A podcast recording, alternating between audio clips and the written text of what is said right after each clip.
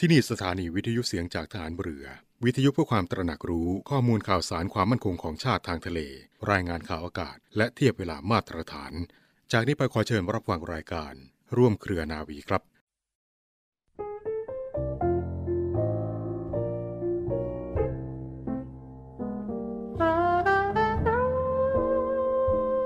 วิถีทางดำเนินของบ้านเมืองและประชาชนโดยทั่วไป มีความเปลี่ยนแปลงมาตลอด เนื่องจากความวิปริตผันแปรของวิถีแห่งเศรษฐกิจ สังคม การเมือง และอื่น ๆ ของโลก ยากยิ่งที่เราจะหลีกเลี่ยงให้พ้นได้ จึงต้องระมัดระวัง ประคับประคองตัวเรามากขึ้น โดยเฉพาะในเรื่องการเป็นอยู่ โดยประหยัดเพื่อที่จะอยู่ให้รอด และก้าวหน้าต่อไปได้โดยสวัสดี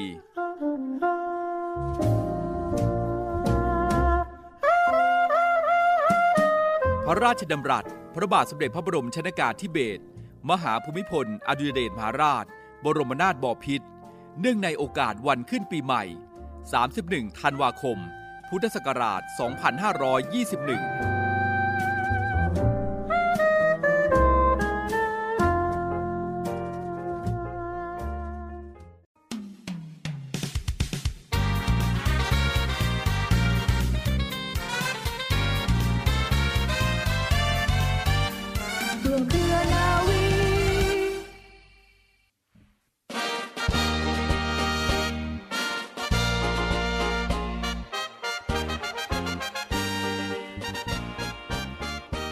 พบกันแล้วนะคะ คุณผู้ฟังคะรายการร่วมเคลนาวี เราเริ่มต้นกันแล้วค่ะ เช่นเคยนะคะช่วงเวลาอย่างนี้ เที่ยงประมาณสัก 5 นาที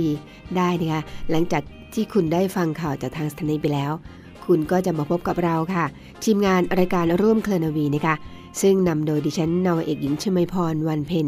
คนเดิมเสียงเดิมนะคะ แล้วก็มาพร้อมกับคู่ใจคนเดิมเช่นกันค่ะ เรือโทจรันแสงเสียงฟ้านะคะ ร่วมกันสร้างสรรค์นำเนื้อหาดีๆ ข้อมูลดีๆ เพลงเพราะๆมาฝากในช่วงกลางวันแบบนี้ ในขณะที่คุณอาจจะกำลังรับประทานอาหารอยู่ก็ได้นะคะ หรือไม่อาจจะมีบางท่านนะคะ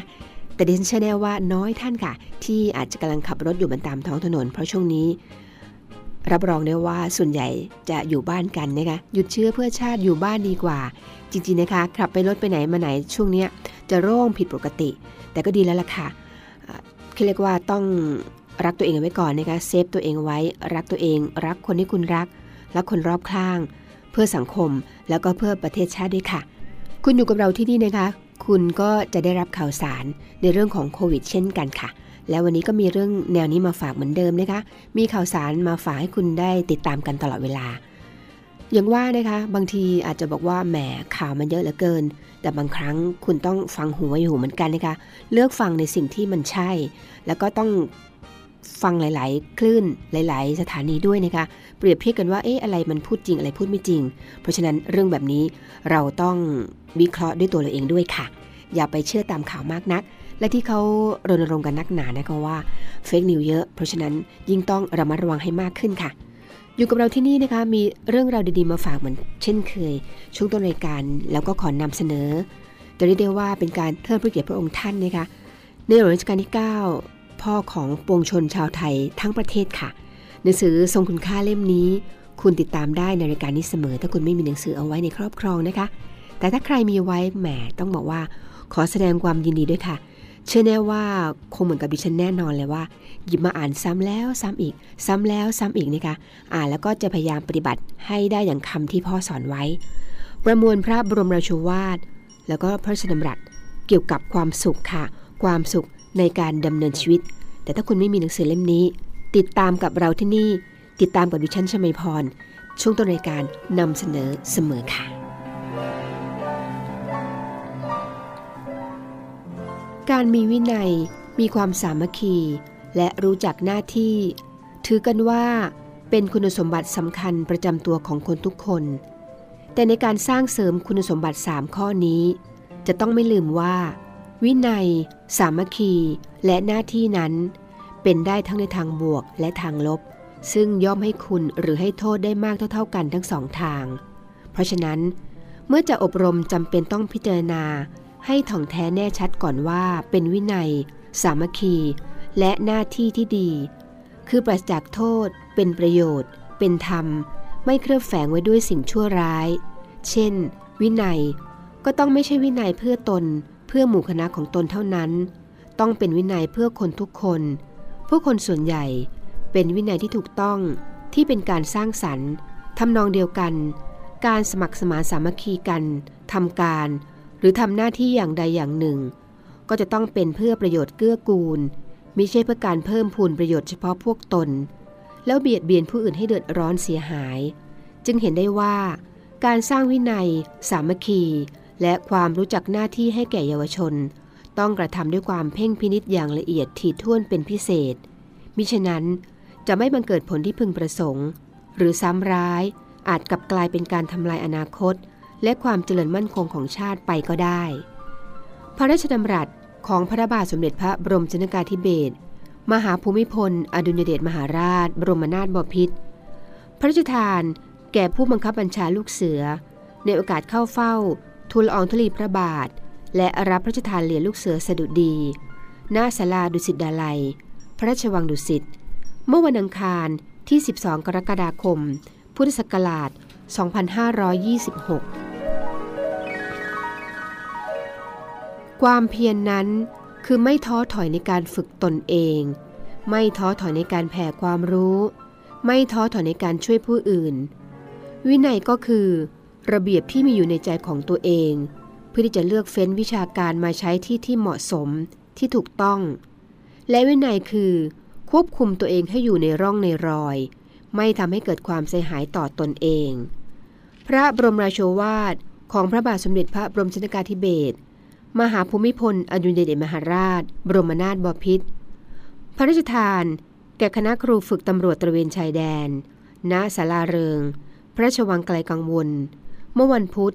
ที่ 21 พฤษภาคม พุทธศักราช 2518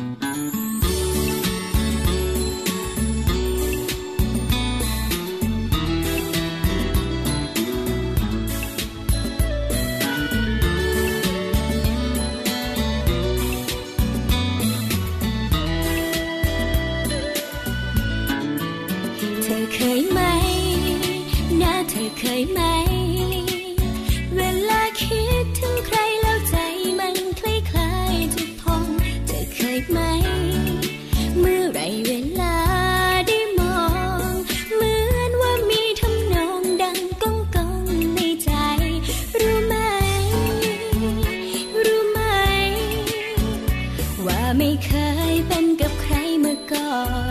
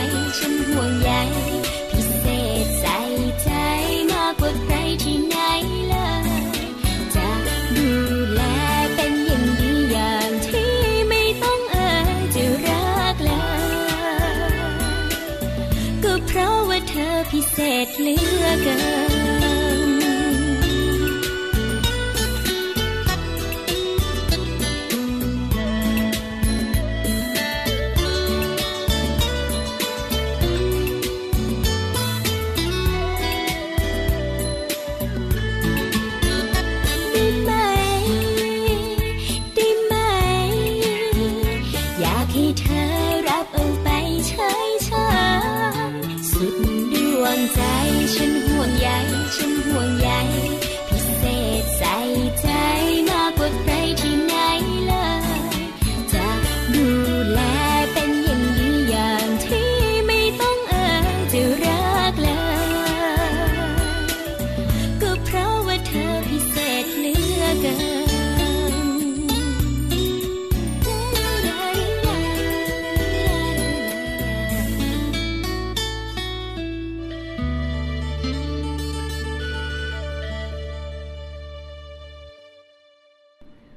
ฟังคะ คุณอยู่กับเราที่นี่นะคะ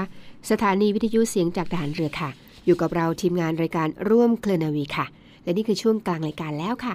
กลางรายการวันนี้นะคะนำเรื่องราวในอดีตมาฝากคุณ เราพบกันวันนี้สิ้นเดือนนะคะ วันที่ 31 กรกฎาคมค่ะ อยากจะเล่าให้คุณได้ฟังนะคะว่าเมื่อโอ้โหร้อยปีมาแล้วนะคะ วันนี้เกิดอะไรขึ้น วันนี้มี 2 เหตุการณ์นะคะ เมื่อวันที่ 31 กรกฎาคม พุทธศักราช 2466 ค่ะ รถแท็กซี่ค่ะ ได้เกิดรถแท็กซี่ขึ้นนะคะ เริ่มมีขึ้นเป็นครั้งแรกในเมืองไทย แหม ถ้าคุณเป็นคนขับแท็กซี่แล้วฟังอยู่จำเอาไว้เลยนะคะว่า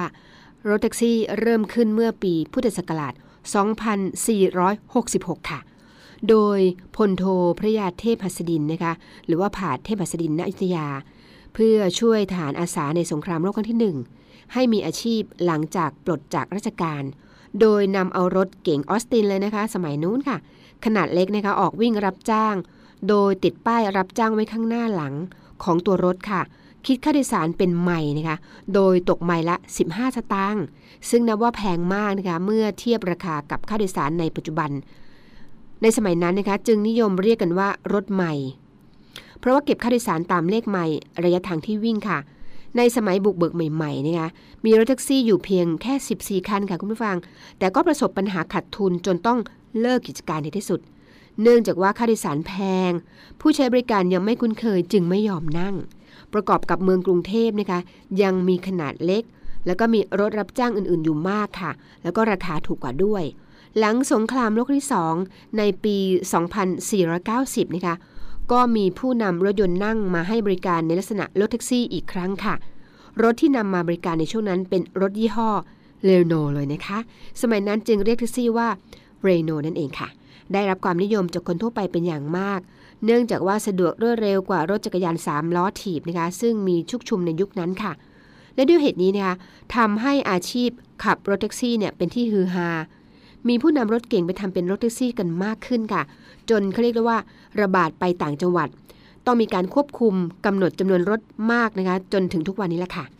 ปัจจุบันนะคะแท็กซี่ในเมืองไทยเราก็เป็นรถปรับอากาศติดมิเตอร์นะคะคิดอัตราค่าโดยสารตามระยะทางแล้วก็เวลา โดยเริ่มต้นที่ 35 บาทใช่ไหมคะ พร้อมทั้งมีวิทยุสื่อสารบางคันนะคะอาจจะมีการเขาเรียกว่าเอาใจผู้โดยสารโดยอาจจะมีทีวีติดด้วยใช่ไหมคะ นี่คือเรื่องราวของที่มารถแท็กซี่นะคะเกิดขึ้นตั้งแต่ปีพุทธศักราช 2466 แล้วค่ะ วันนี้นะคะเป็นวันเริ่มต้นมีรถแท็กซี่กันในเมืองไทยเราค่ะ อีกเรื่องหนึงนะคะที่ไม่อยากให้คุณมองข้ามไป ในวันนี้นะคะ เมื่อปีพุทธศักราช 2509 ค่ะ เป็นวันสถาปนา สมาคมเอเชียตะวันออกเฉียงใต้นั่นเองนะคะซึ่งมีสมาชิกสมัยนู้นมี 3 ประเทศนะคะคือ ไทยแล้วก็ สมัยสมัยนั้นเรียกว่าสหพันธรัฐมาลายาค่ะ แล้วก็มีสาธารณรัฐฟิลิปปินส์นะคะ โดยมีสำนักงานใหญ่อยู่ที่กรุงเทพนะคะ มีวัตถุประสงค์เพื่อเน้นความร่วมมือทางเศรษฐกิจ สังคม และก็วัฒนธรรม ต่อมาค่ะได้ยุบรวมเข้ากับเป็นนะคะ สมาคมอาเซียนค่ะ เมื่อเดือนสิงหาคม พุทธศักราช 2510 ปัจจุบันนะคะอาเซียนก็มีสมาชิก 10 ประเทศด้วยกันนะคะ ก็ได้แก่ สิงคโปร์ มาเล ไทย อินโดนีเซียนะคะ บรูไน ฟิลิปปินส์เวียดนาม กัมพูชา เมียนมา แล้วก็ประเทศลาวค่ะสำนักใหญ่ของอาเซียนก็ตั้งอยู่ที่กรุงจาการ์ตา ประเทศอินโดนีเซียนะคะ นี่ก็เป็นเรื่องราวในอดีตเมื่อปี 2509 เริ่มต้นจากการสถาปนาสมาคมอาเซียนตะวันออกเฉียงใต้เป็นครั้งแรกก่อนนะคะ แล้วก็ยุบมาเป็นสมาคมอาเซียนจนถึงปัจจุบันนี้ค่ะ นี่คือเรื่องราวในอดีตนะคะนำมาฝากกันในช่วงกลางรายการของร่วมเคลนวีค่ะ องทัพเรือและสภากาชาติไทย ร่วมต้านภัยโควิด -19 โดยกำหนดจัดการแสดงการชาติคอนเสิร์ตครั้งที่ 47 แบบ New Normal ผ่านทาง Facebook Fanpage กองทัพเรือ Royal Thai Navy และ The Thai Red Cross Society รวมทั้ง YouTube Live กาชาดคอนเสิร์ต Royal Thai Navy ขอเชิญชมและร่วมสมทบทุน โดยเสด็จพระราชกุศลบำรุงสภากาชาดไทย โดยการสแกน QR Code ทางระบบออนไลน์ ผ่านเว็บไซต์ปันบุญ www.panbun.org ผ่านแอปพลิเคชัน TTB mobile banking ได้ทุกธนาคาร หรือ Rabbit LINE Pay รวมทั้งโอนเงินผ่านบัญชีธนาคารทหารไทยธนชาติ บัญชีเลขที่ 115ขีด2ขีด50386ขีด6และธนาคารกรุงไทย หมายเลขบัญชี 660ขีด4ขีด17792ขีด0ชื่อบัญชี กาชาติคอนเสิร์ตครั้งที่ 47สอบถามรายละเอียดเพิ่มเติมได้ที่ กรมกิจการพลเรือนทหารเรือ 024753081ภากา ชาติไทย ประจักษ์ใจขาวแดงแห่งศรัทธา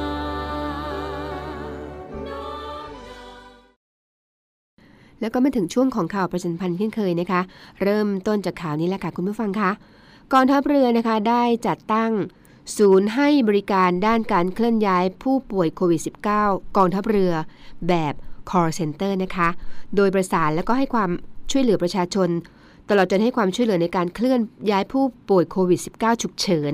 แล้วก็ประสานงานหน่วยงานที่เกี่ยวข้องในการเคลื่อนย้ายผู้ป่วยนะคะเพื่อเข้ารับการรักษาโดยเร็วที่สุด ซึ่งได้จัดรถยนต์ในการสนับสนุนการเคลื่อนย้ายทางบกจำนวน 65 คัน แล้วก็เรือสนับสนุนการเคลื่อนย้ายในทะเลจำนวน 10ลำค่ะ ก็แบ่งพื้นที่ศูนย์ให้บริการในพื้นที่จังหวัดต่างๆ ดังต่อไปนี้นะคะ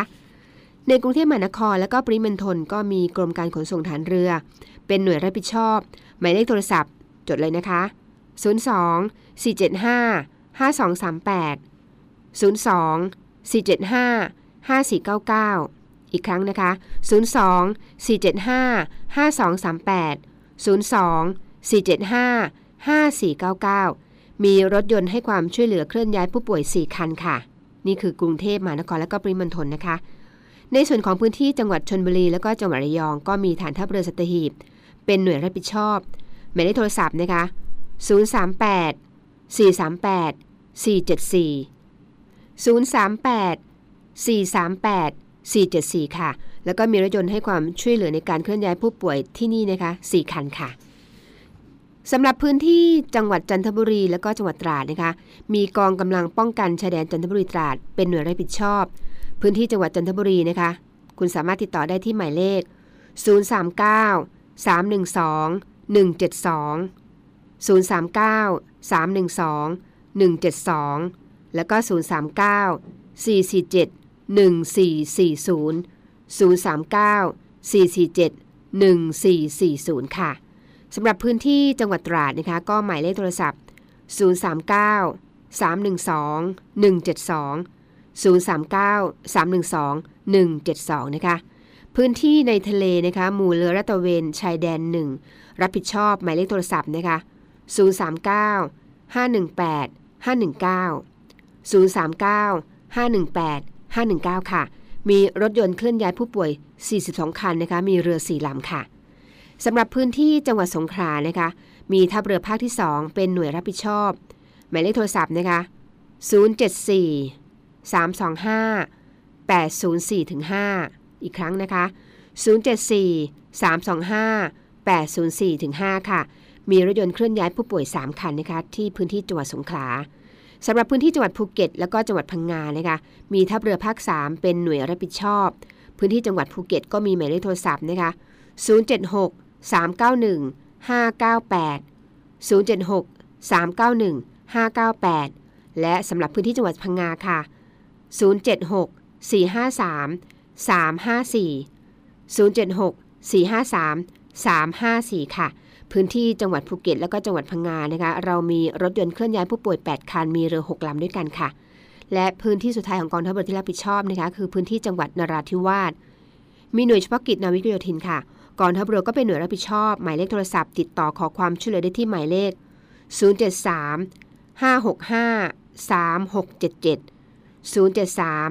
565 3677 มีรถยนต์เคลื่อนย้ายผู้ป่วย 4 คันด้วยกันนะคะ นี่ก็คือเขาเรียกว่า call center ของศูนย์ให้บริการด้านการเคลื่อนย้ายผู้ป่วยโควิด -19 ของกองทัพเรือค่ะ จดเบอร์โทรศัพท์เอาไว้นะคะ ใครโทรมาถามจะได้ช่วยเขาช่วยเหลือกันค่ะ ไม่ว่าจะเป็นพื้นที่กรุงเทพมหานคร ปริมณฑล จังหวัดชนระยอง จันทร์ตราด สงขลา ภูเก็ต พังงา นราธิวาส เราต้องช่วยกันค่ะ ร่วมด้วยช่วยกันนะคะศูนย์ให้บริการด้านเคลื่อนย้ายผู้ป่วยโควิด -19 ของกองทัพเรือแบบ call center ค่ะ และที่ผ่านมานะคะพลเรือตรีชนรงค์บุญยรัตนกลินนะคะผู้บัญชาการฐานทัพเรือกรุงเทพและก็กำลังพลจิตอาสาของหน่วย ร่วมกับสำนักงงานเขตตลิ่งชัน และก็ประชาชนจิตอาสาค่ะ จัดกิจกรรมจิตอาสาช่วยเหลือประชาชน ที่ได้รับผลกระทบจากสถานการณ์การแพร่ระบาดของเชื้อไวรัสโคโรนา 2019 นะคะ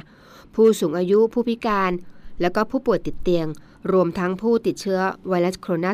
า 2019 ที่ต้องกักตัวอยู่ที่บ้านนะคะ ในพื้นที่ชุมชนสะพานผักคลองสารเจ้า เขตตลิ่งชัน โดยได้เตรียมข้าวกล่องปรุงสุกนะคะจำนวนสีละกล่อง น้ำดื่ม หน้ากากอนามัย แอลกอฮอล์ล้างมือ แล้วก็ผลไม้นะคะ เพื่อเป็นการบรรเทาความเดือดร้อนของประชาชนในพื้นที่เขตตลิ่งชัน เนื่องจากสถานการณ์การแพร่ระบาดเชื้อไวรัสโคโรนา 2019 ค่ะ ผลการปฏิบัติก็เป็นไปด้วยความเรียบร้อยนะคะแล้วก็ปฏิบัติตามมาตรการป้องกันโรคไวรัสโควิด -19 อย่างเคร่งครัดด้วยค่ะ และที่ผ่านมาเช่นกันค่ะกองทัพเรือโดยกองบัญชาการป้องกันชายแดนจันทบุรีและก็ตราด ร่วมกับจังหวัดจันทบุรีนะคะสสจจันทบุรี แล้วก็อบจจันทบุรี ปรับปรุงลานขนถ่ายสินค้าที่ทำการอบจจันทบุรีอำเภอเมืองจันทบุรี จังหวัดจันทบุรี เป็นโรงพยาบาลสนามค่ะ โดย กพจตนะคะให้การสนับสนุนชุดช่างเคลื่อนที่ ปฏิบัติงานร่วมกับเจ้าหน้าที่ภาคประชาชนพลเรือน ในการเชื่อมโครงสร้างเหล็ก บริเวณโดยรอบลานขนถ่ายสินค้า แล้วก็ดำเนินการเป็นไปด้วยความเรียบร้อยแล้วล่ะค่ะทั้งนี้นะคะโรงพยาบาลสนามแห่งเนี้ยสามารถรองรับผู้ป่วยได้จำนวนถึง 370 เตียง โดยได้รับการสนับสนุนเตียงทหารทั้งหมดจากหน่วยเฉพาะกิจทหารพราน นาวิกโยธิน แล้วก็คาดว่านะคะจะสามารถเปิดให้บริการในในห่วงต้นเดือนสิงหาคมนี้แหละค่ะ และข่าวสุดท้ายสำหรับวันนี้นะคะ เมื่อวานนี้ค่ะคุณผู้ฟังคะนาวเอก ปณิธาน สิทธิโยธคารนะคะ รองผู้อำนวยการสำนักจิตวิทยากรมกิจการพลเรือนทหารเรือ เป็นประธานมอบอาหารปรุงสุกผลไม้แล้วก็น้ำดื่ม มอบให้แก่ประชาชนในพื้นที่ชุมชน วัดรวกสุทธารามค่ะ แล้วก็วัดชุมชนวัดครุฑนะคะเขตบางกอกใหญ่ โดยการมอบผ่านผู้นำชุมชน เพื่อนำไปแจกจ่ายให้กับประชาชนที่ได้รับผลกระทบจากการระบาดของโรคติดเชื้อไวรัสโคโรนา 2019 ตามโครงการกองทัพเรือ เพื่อประชาชนร่วมใจต้านภัยโควิด -19 ค่ะ ถวายเป็นพระราชกุศล ณบริเวณลานจอดรถนันทอุทยานสโมสร กรุงเทพมหานครค่ะ และนี่ก็คือเป็นข่าวสุดท้ายสำหรับวันนี้ค่ะ คุณผู้ฟังคะแน่นอนนะคะ ขอเตือนย้ำกันอีกนิดนึงว่า ตอนนี้ทุกคนห้ามกาดอย่าตกนะคะ ถึงแม้จะฉีดวัคซีนแล้วก็ตาม ต้องระมัดระวังตัวเองให้มากมากนะคะ ตอนนี้ก็เรียกว่าเดลต้านี่แรงมากเลย บางทีก็ลอยอยู่บนอากาศด้วยซ้ำไปไหนมาไหนเขาให้คิดเสมอนะคะว่า คนใกล้ๆเราเนี่ยเป็นโควิดหรือเปล่า จะได้ระมัดระวังตัวไว้เกินร้อยเปอร์เซ็นต์ค่ะ ปลอดภัยไว้ก่อนนะคะ หยุดเชื้อเพื่อชาติ ดีที่สุดอยู่บ้านดีกว่าค่ะ อยู่บ้านแล้วก็ฟังรายการของเราเป็นประจำนะคะช่วงเที่ยงแบบนี้จนถึงเที่ยงครึ่ง กับดิฉันนาวเอกหญิงชมยพรวันเพ็ญพร้อมทั้งเรือโทจรันแสงเสียงฟ้าค่ะ วันนี้คงต้องไปแล้วนะคะ ไปแล้วก็ต้องกลับมาพบกันใหม่แน่นอนในวันพรุ่งนี้เรามีนัดกันที่นี่นะคะ เสียงจากทหารเรือค่ะ ก่อนไปเช่นเคย มีคำคมทิ้งท้ายมาฝากเสมอค่ะ และคำคมสำหรับวันนี้ค่ะ อย่าอายที่จะบอกใครว่ามีพ่อแม่จน จงบอกให้ทุกคนรู้ว่า ที่โตมาเป็นผู้เป็นคน ได้ดิบได้ดีได้ จนถึงทุกวันนี้ ก็ด้วยน้ำมือของพ่อแม่จนๆสำหรับวันนี้ สวัสดีค่ะ